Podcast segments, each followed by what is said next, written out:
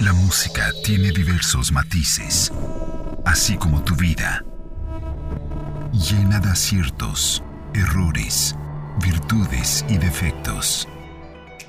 Esto y más lo escuchas aquí, el podcast de Blanca, Matices para tu vida, Beat 100.9, Total Music.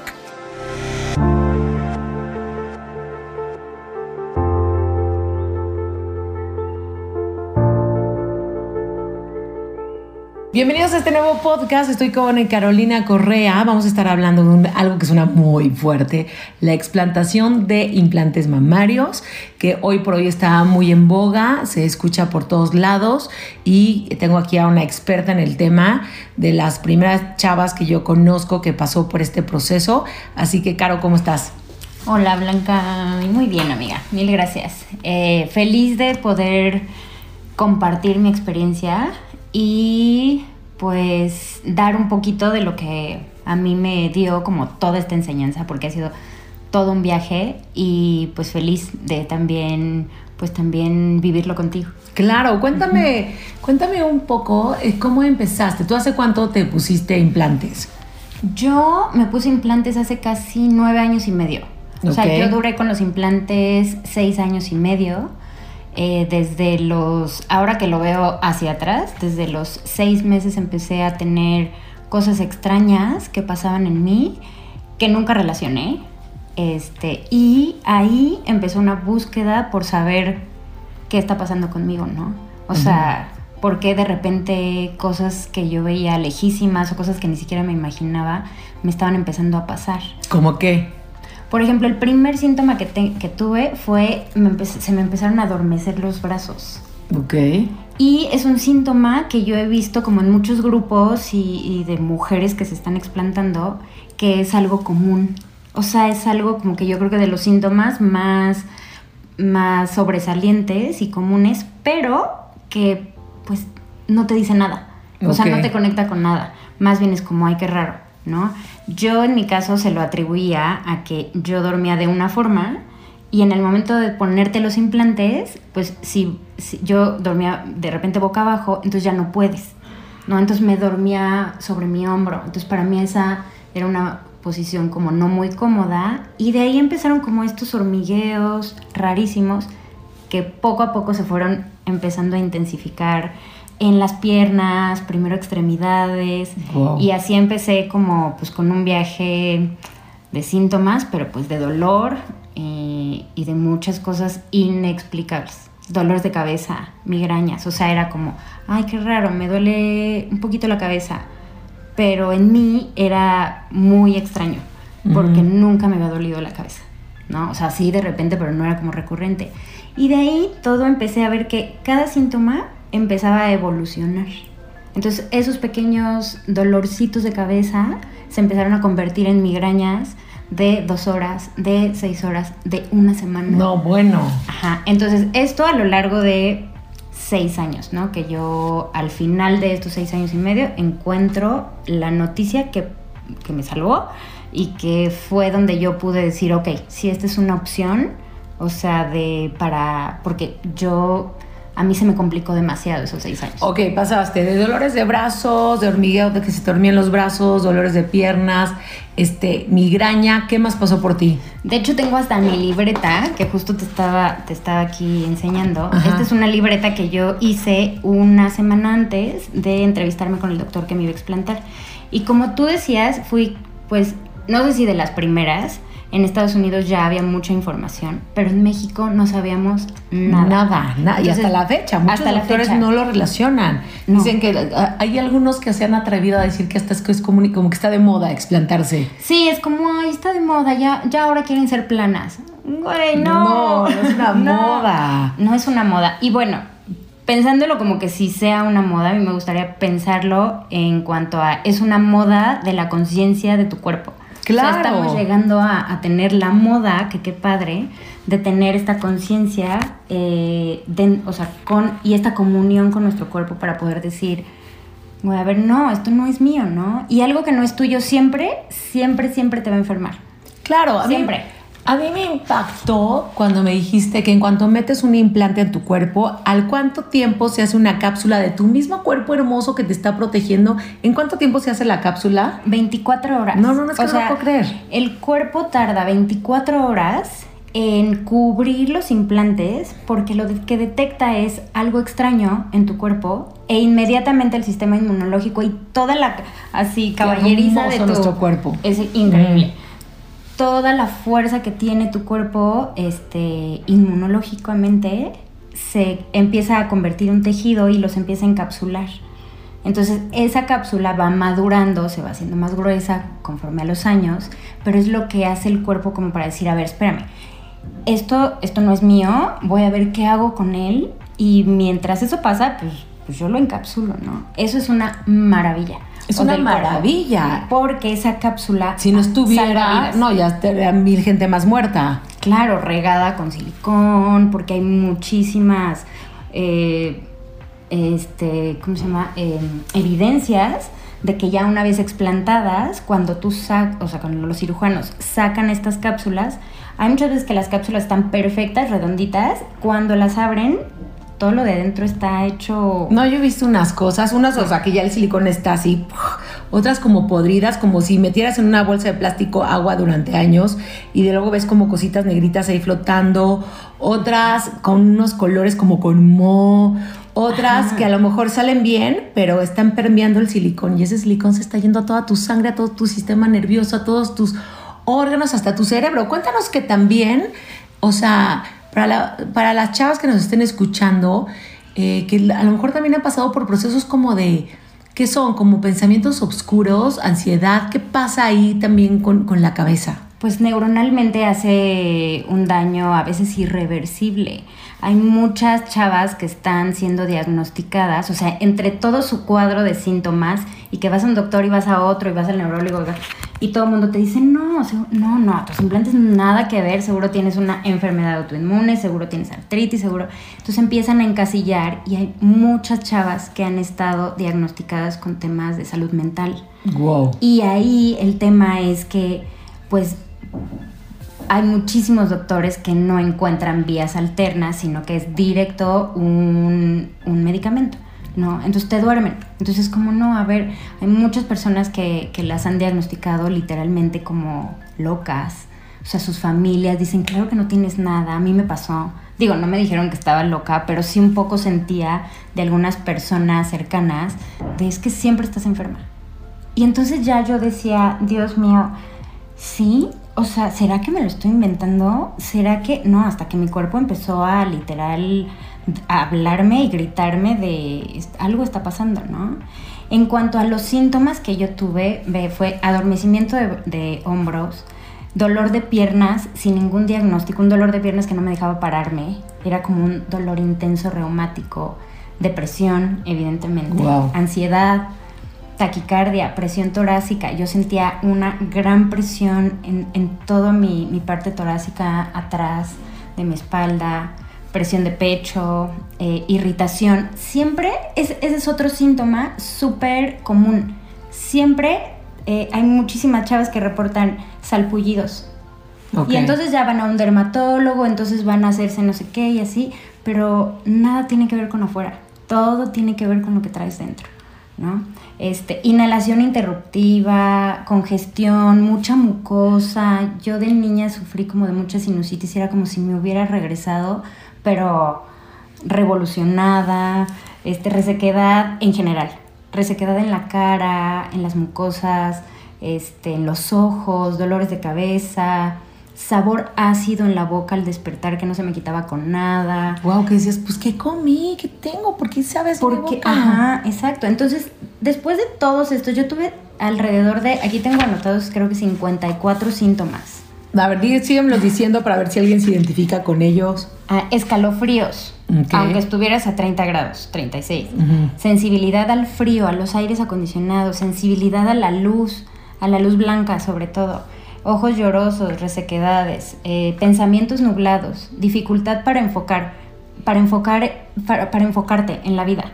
O sea, para trabajar, para decir, era como si estuvieras muy dispersa, desubicación. Me pasó mucho los últimos, yo creo que el último año, de que iba en la camioneta y de repente me paraba y decían, no manches, o sea, ¿dónde estoy?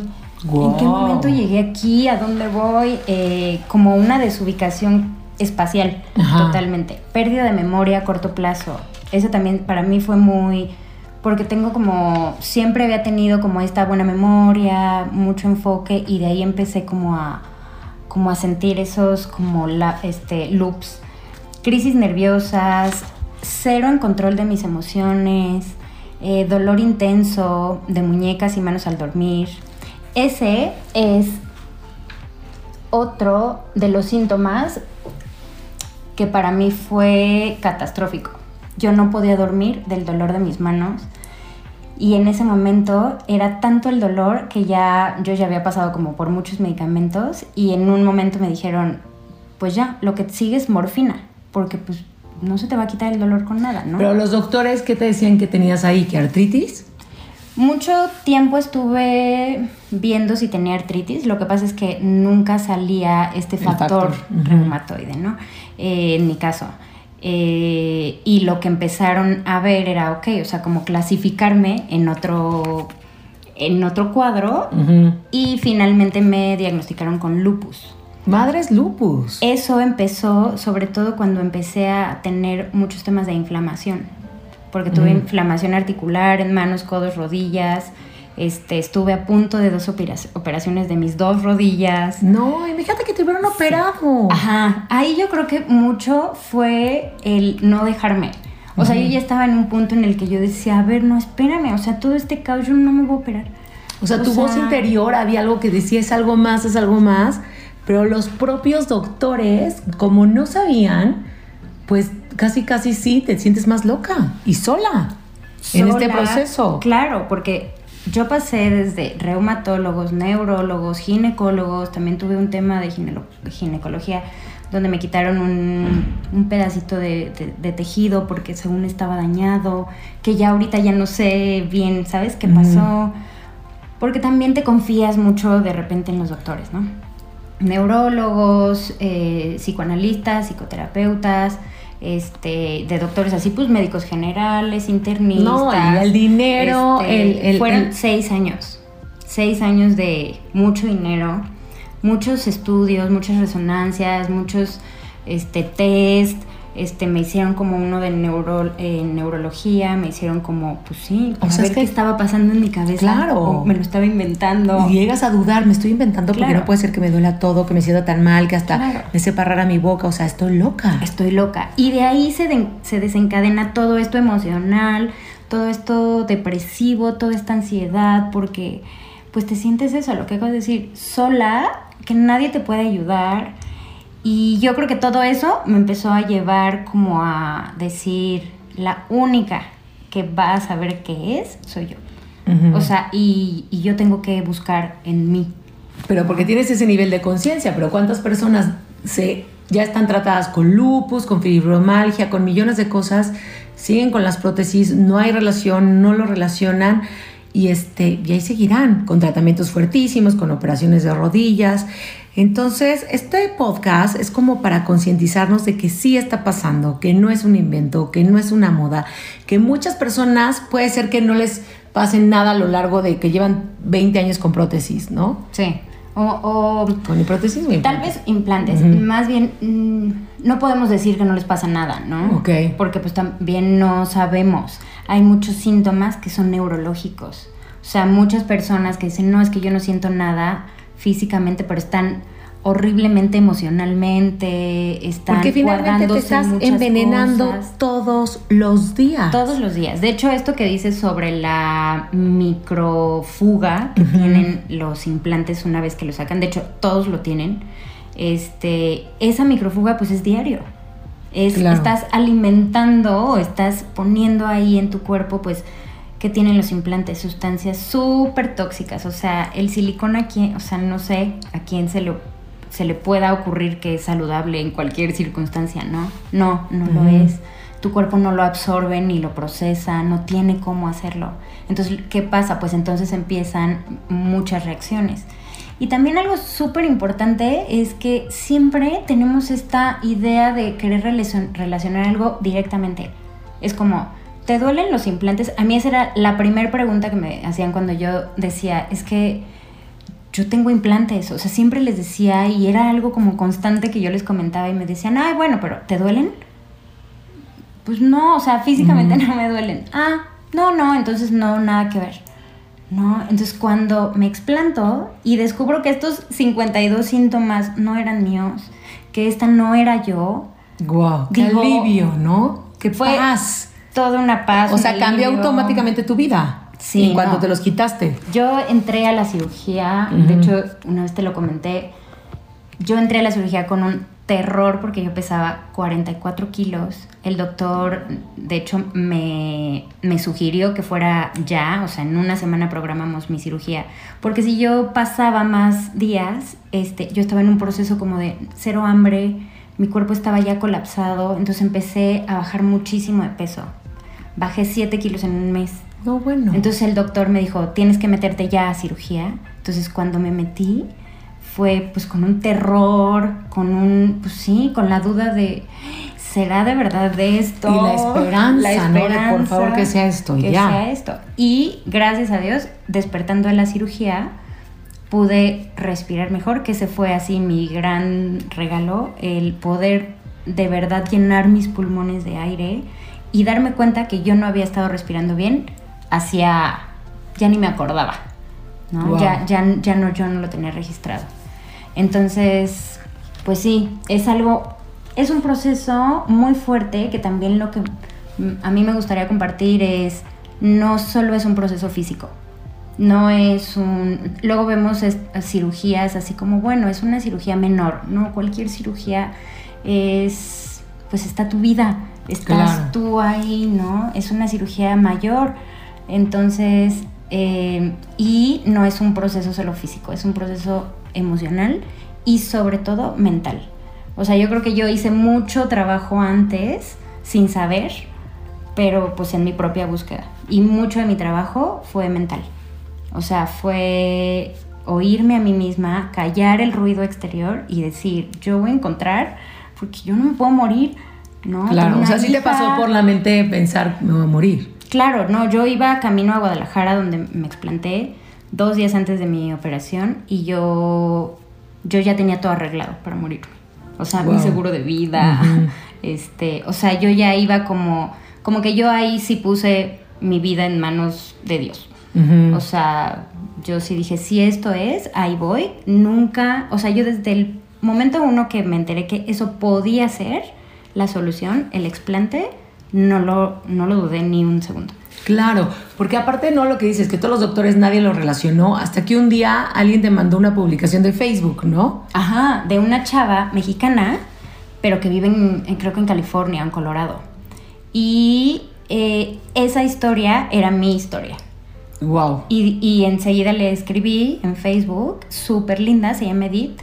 Eh, me dijo, claro, yo volví a vivir, yo estoy súper bien, estoy, ya estaba en recuperación, este, todo, me dio todos los datos de los grupos que había en Facebook, de treinta y tantas mil mujeres explantándose en Estados Unidos, latinas, ¿no? Ya empezaba un grupo aquí en México, entonces yo no perdí tiempo, o sea, fue como, esa es mi historia, ella está bien, o sea, ella volvió a vivir, yo quiero eso. Claro. Y no lo dudé ni un segundo. Para mí no hubo el cómo voy a quedar. No, no, no, quiero vivir y vivir bien, ya por quiero favor. vivir y quiero vivir saludable, o sea, quiero disfrutar mi vida. Porque en ese momento, yo con lupus, un lupus diagnosticado de, cinco, de casi cinco años, cuatro años medicada, era como yo ya había, o sea, yo ya había cambiado mi vida, ya mi vida ya estaba... De una persona enferma. De una persona enferma, ya no podíamos ir a, a la playa, por ejemplo, porque el sol me hacía muchísimo mal,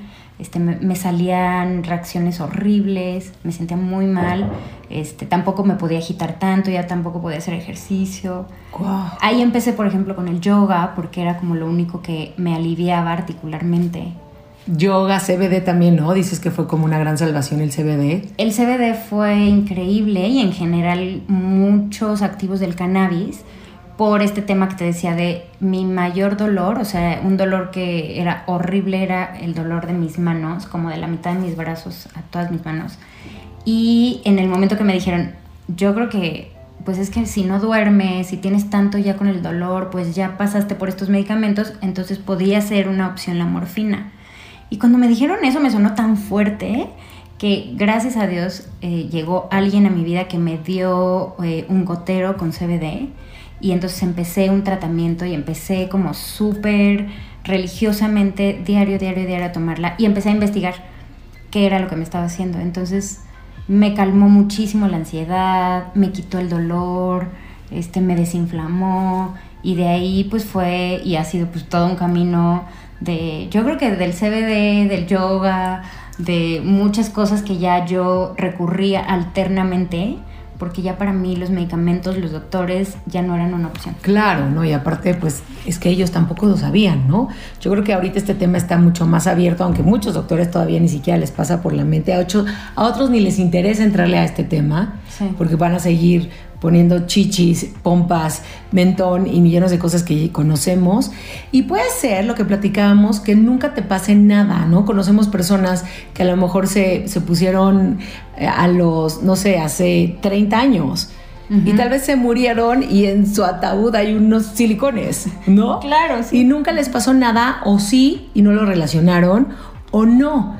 Pero a mí lo que me pasó es que de repente tuve un dolorcillo ahí, pero como que también en este nivel de conciencia dije, ya no quiero tener este plástico en mi cuerpo. Algo me empezó como a llamar como una voz interior, así que dices, ya, ya. Yo creo que ya. Y de repente también lo decidí como en una semana, ¿no? Así como que ya venía un ruidito por ahí, ya sabía tu historia, otras historias, empecé a ver, lo veía como algo muy lejano, porque a mí lo que me pasó es que desde que me puse, nunca estuve segura, no le hice caso a mi voz interior y para mí ha sido el mejor, este, pues como así jalada de pelos de no haber escuchado a mi voz interior que me dijo no te operes. Una semana antes cancelé y aún así me dejé llevar porque todas mis amigas estaban operadas. Todo el mundo decía es lo máximo, qué delicia, amiga, porque pues después de tener chavitos, pues obviamente no quedan las cosas como estabas acostumbrada, entonces te quieres ver guapa y yo decía, no, pues me, pues pongo para hacer chido y ya, todo bien. No, y entonces ahorré mi lana para operarme y a la mera hora dije, no, la neta es que me vale y no me voy a operar. Y ahí voy. Todo el mundo, qué mensa, es lo máximo, ya ahorraste, ya, opérate. Ahí voy, me opero, me fue fatal después de la operación, me dio artritis reumatoide reaccionaria, me dio, ahora que lo veo a lo lejos, yo no soy la neta de depresiones y esas cosas, estoy segura que pasé por una como mini depresión y, este, y ya como que lo bloqueé, dije, bueno, ya hice esto, nunca le hice caso a mi voz interior ahí y fue, fue como una super lección. Y después de ahí, pues ya me seguí y, y, y, de pronto me empezó a hacer ruido. Y de pronto sí me dolió, me mandó a hacer exámenes de todo, porque me asusté el año pasado, todo salió bien, pero aún así yo decía, ya, quiero esta sensación que he oído de muchas chavas de soñaba con quitármelas, una amiga me dice, me las quiero arrancar, güey. O sea, y entonces, y la verdad es que puedes quedar muy bonita, banda. O sea, puedes quedar porque hoy, por hoy te reconstruyen tu mama con tu glándula, quedas preciosa, pero ya sin estos plásticos que te están envenenando todos los días un poquito. No hay forma de que no, porque hay algo externo en tu cuerpo que hoy por hoy se llama el mal de Asia, ¿no? Ajá, se llama síndrome de Asia. Síndrome de Asia. Que es como un conjunto de síntomas, o, porque no es una enfermedad, sino es un conjunto de síntomas que del sistema inmune, pero muy exagerados, que lo que lo activa es algo externo a tu cuerpo. Entonces puede ser un implante, puede ser otro, o sea, pero un implante estamos hablando de no solo mamarios, o sea, un implante de, obviamente, de pompas, de mentón, de pómulos, o sea, cualquier cosa, a veces hasta las vacunas hacen una reacción increíble en el sistema autoinmune. En este caso, pues es muy evidente por qué porque hay muchísimas chicas este, desde hace muchos años que hasta se las regalan de, de 18 años, de... O sea... O sea, y lo de sin, tetas no hay paraíso, ¿no? Claro. Que una de las chavas protagonistas de esa novela, este, no sé si es venezolana o, qué, decía, sin tetas sí hay paraíso. O sea, me estaba muriendo. Claro. Sí, claro. Sí, también la atacó fuertísimo. Por entrar a estos como cánones de belleza que no tienen nada que ver con el amor propio, yo he pasado por una lección nuevamente este, de por qué estoy pasando por todo esto, por no haberme aceptado. Claro. O sea, porque a mí yo me desarrollé como tarde, pero súper chichona a los 15 años y güera en este país y chichona era como, qué pena, ya nadie me volteé a ver, usaba sudaderas así súper gigantes, me encorvaba, me chocaba, así, nunca estuve conforme. Luego ya tuve chavitas y entonces pues ya no quedaron las cosas en su lugar. Entonces voy todavía y me opero y me meto un plástico para quedar bien. Y entonces otra vez es no aceptarte, no aceptarte, no amarte a tu cuerpo y es como tu cuerpo todo el tiempo te está escuchando y es como no te amo, no te acepto. Ajá. Y es y está cañón los resultados, porque a la larga el cuerpo está escuchando todo el tiempo esa agresión que le estás dando, que no necesitas como estar fumando, metiéndote drogas, no, estás atacando todo el tiempo con tu pensamiento, que al, al pensar estás creando ciertas hormonas, siento cortisol, ciertas cosas que están atacando tus órganos. Entonces es decir, wow, la importancia de amarte, de aceptarte, de hablarle todo el día bien todos los días a tu cuerpo, a tus órganos, a tus brazos, a tus chichis, a tus pompas, a tus... Hay millones de ejercicios, de cosas que hoy podrías modificar tu cuerpo para que te sientas más cómoda. Pero yo creo que hoy sí en este nivel de conciencia, el siguiente, seguirte metiendo plástico ya no va, ya no, ya no se puede, ya es insostenible. Sí, y creo que entre esta ola de que estamos pasando también de todas estas viejas estructuras, ¿no? Estas viejas ideas en las que crecimos, todo está cambiando. Y todo esto que está pasando con miles de mujeres que están queriéndose explantar, yo creo que es una oportunidad, nuevamente, es como tu, tu, segundo, tu segunda oportunidad de amarte. Exacto. De aceptarte. De decir, ok, ahora sí me voy a conectar con mi cuerpo y entonces empezar a, buscar qué terapias, por dónde es tu enseñanza, o sea, porque cada una tiene como en su experiencia propia, cada quien tiene sus temas que tiene que atacar. Claro. Y, creo que es súper importante eso que dices de, es tu chance de amarte. O claro. sea, de, de, de verdad estar en esa conciencia de unión con tu cuerpo. Porque lo decimos mucho, pero cuántas veces de verdad, o sea, estamos conscientes de lo que le estamos dando a nuestro cuerpo. Nuestro cuerpo es nuestra nave. O sea, tu instrumento maravilloso, mágico que creo en 24 horas una cápsula para protegerte de los silicones que te metiste. En 24 horas ya tenías una cápsula protegiéndote. Imagínate qué mágico es el cuerpo. Y aguanta. Aguanta, muchísimo. O sea, yo le he metido horas extras así de, dice por ahí un amigo decía, "No, Blanquita, tú te corres sin aceite, güey." yo ya sé. Sí, no, o sea, y banda, o sea, por, por ejemplo, hay chavas que ya duraron 10 años y entonces toca como tal es el cambio, piénsalo dos veces. Se los juro que hay métodos de que van a quedar bien bonitas, pero también si tal vez tu seguridad está en unas chichis, porque desde los 18 años es como me los va a poner, mi papá me los pagó y me los van a poner, y entonces tienen miedo a cómo quedarán. Entiendo esa parte, pero yo creo que puedes la trascenderla mucho más allá de eso y en verdad puedes quedar súper, súper, súper bonita sin estar viviendo todas estas enfermedades que te estamos diciendo que son que son el resultado de esto. El otro día conocí, bueno, a una chava que, bueno, amiga de mi prima, que decía, por favor, nadie se implante porque este, no es lo peor y ella está pasando por problemas psiquiátricos, por problemas este, de enfermedades autoinmunes, que dice, no, pues es que mi familia es de enfermedades autoinmunes. Claro, pero entonces tú ya tienes, tú tal vez no ibas nunca a desarrollar esa enfermedad, pero en cuanto te pones los implantes, ¿qué crees? Tu cuerpo se pone alerta y empieza a decir, ¿qué traes aquí? Y entonces todo lo que tenías tal vez genéticamente se activa. Sí. Entonces ella no lo relaciona y le digo a mi prima, ¿ya se los quitó? No. Yo, ¿cómo? O sea, ella le dice a todo el mundo, no se pongan, pero ella como que no, todavía no lo ve que hay una posibilidad. Hay muchísimas posibilidades. Hay muy buenos doctores hoy que se dedican justamente, que antes, eh, antes ponían implantes, ahora se dan cuenta del daño que están haciendo y ahora no pueden, no ponen por ética y solamente están quitando. No es una moda, no es una moda estar plana, no quedas plana. Te puede, hay millones de de cosas que no nos vamos a enfocar en ello, que puedes quedar súper bonita con unas chichis bonitas, estéticas, y este, y el chiste es que estés sana, feliz. Y aparte, pues un poco como también como que estos cánones de belleza de repente pues nos juegan ahí un algo en el cerebro, ¿no? O sea, mentalmente, porque sí, claro, ¿no? Estamos en un mundo material, en un mundo donde venimos a apreciar la belleza, ¿no? O sea, donde la belleza es importante, lo material es importante, pero eh, creo que el tema de, de te vas a ver bonita porque eres tú, no porque alguien más piense que tus boobies son bonitas, ¿no? O tú misma pienses que tus boobies son o no bonitas en relación a algo que viste, que no viste o que admiras, que quisieras tener. Yo creo que esa mentalidad ya, ya no está, ya no la tenemos que quitar. O sea, el aceptarte como ser es aceptarte como eres en ese momento, en el presente. O sea, así pasando por una reconstrucción mamaria, por algo de cáncer, por este, esta enfermedad, por algún accidente. O sea, es, es aceptarte, aceptar también las consecuencias de tus elecciones. Claro. Y responsabilizarte acerca de ellas.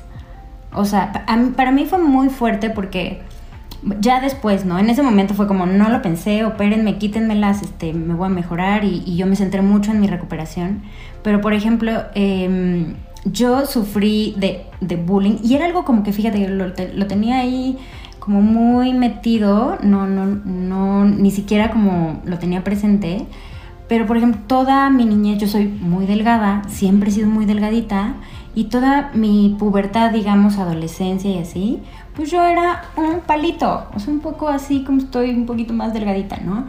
Este, y entonces pues yo tenía ese bullying de eres una tabla, estás planísima, los niños obviamente querían más a las niñas que tenían boobies. Eh, y yo con boobies traumada, Así con playeras. Dice una amiga, yo me la pasé toda la prepa con playeras de Michael Jordan.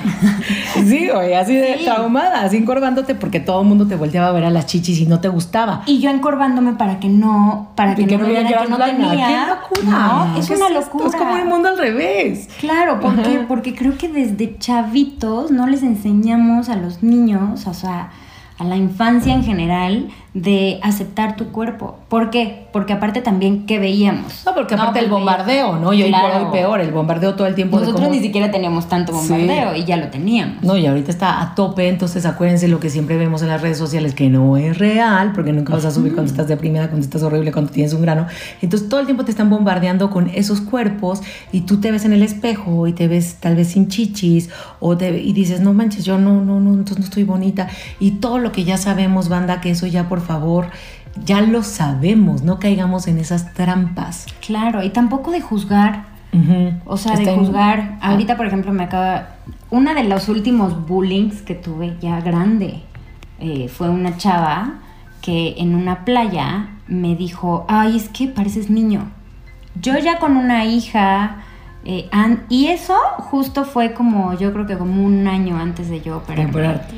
¿No? Wow. Dije, o sea, en ese momento, claro, ¿no? Obviamente ahí interviene, pues, que, en ese momento yo, pues, mi autoestima no la había trabajado tanto. Sí, tu nivel de conciencia. nivel de conciencia estaba, Entonces, digo, no es que diga que esa fue la razón por la que yo me los puse, pero eso alimenta. Claro. ¿no? Entonces también yo creo que parar de juzgar, una mujer no son sus boobies, ni el tamaño de ellas, una mujer no es el tamaño de sus pompas, ni la forma de sus piernas ni lo plano del abdomen. Una mujer y un ser humano no se define por la forma en la que se ve tu cuerpo, ¿no?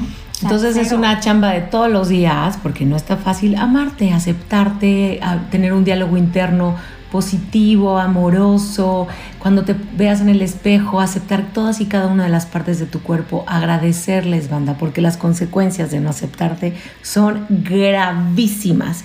Entonces, pues Nada más este podcast lo hacemos justamente para que se enteren todas las consecuencias que pueden tener, todo lo que está pasando hoy, gracias a Dios que ya se dieron cuenta y que ya estamos en otro nivel de conciencia, que ya hay doctores que hacen explantación a nivel ¿no? médico impresionante, que quedas bonita, no se vayan a imaginar que quedas ahí toda descuartizada, no, te hacen toda una cosa que quedas preciosa y, y sobre todo amarte, amarte tal cual como eres o algo más, mi caro. Sí, no, pues eso, y también informarte. O sea, la información es vital para que no caigas de nuevo en, este círculo, ¿no? O sea, ¿por qué? Porque no nada más es quitarte los implantes, es, o sea, la enseñanza es conecta con tu cuerpo. Para que no te vuelva a pasar, no con unos implantes a lo mejor, pero a lo mejor con una adicción o con otra sustancia o, o con este deseo de ser alguien que no eres. O con ansiedad. con ansiedad, ajá. Entonces yo creo que eso, yo información y mucha paciencia y mucho amor. Ajá, y escuchar siempre, siempre tu voz interior. No te dejes llevar por lo que digan los demás, por lo que veas en las redes. ¿Qué dice tu voz? ¿Qué te dices tú? Y porfa no acalles esa voz. Si hay un ruidito que te dice no, si hay un ruidito que dice sí, me las tengo que quitar, si hay un ruidito que te vas, vas a cambiar y dices no, ya mejor, hazle caso a esa voz, investiga porque esa voz te está hablando, porque es la voz más sabia que tienes, es la voz de tu alma, de tu corazón, es tu sabiduría superior, bandita hermosa. Así que pues muchas gracias, Caro. ¿Dónde te pueden encontrar si quieren pues asesoría, si quieren también pues todo el rollo también del CBD que a ti, para ti es como un aliado en todo este proceso súper amoroso. ¿Dónde te pueden encontrar? Sí, bueno, tengo un proyecto que se llama Buloca, Buloca Hill, así estoy en Instagram. Este, y es un proyecto que se trata de incorporar pues muchas medicinas, muchas plantas.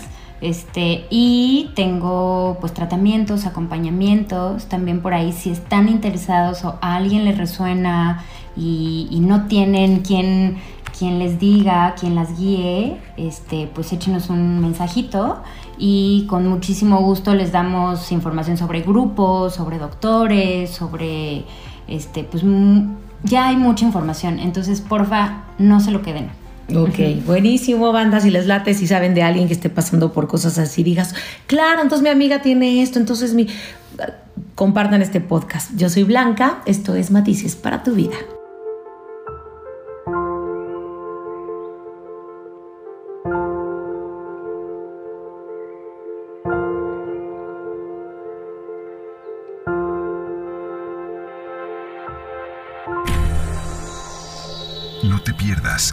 Próximo podcast de Blanca, con temas que seguramente matizan tu vida.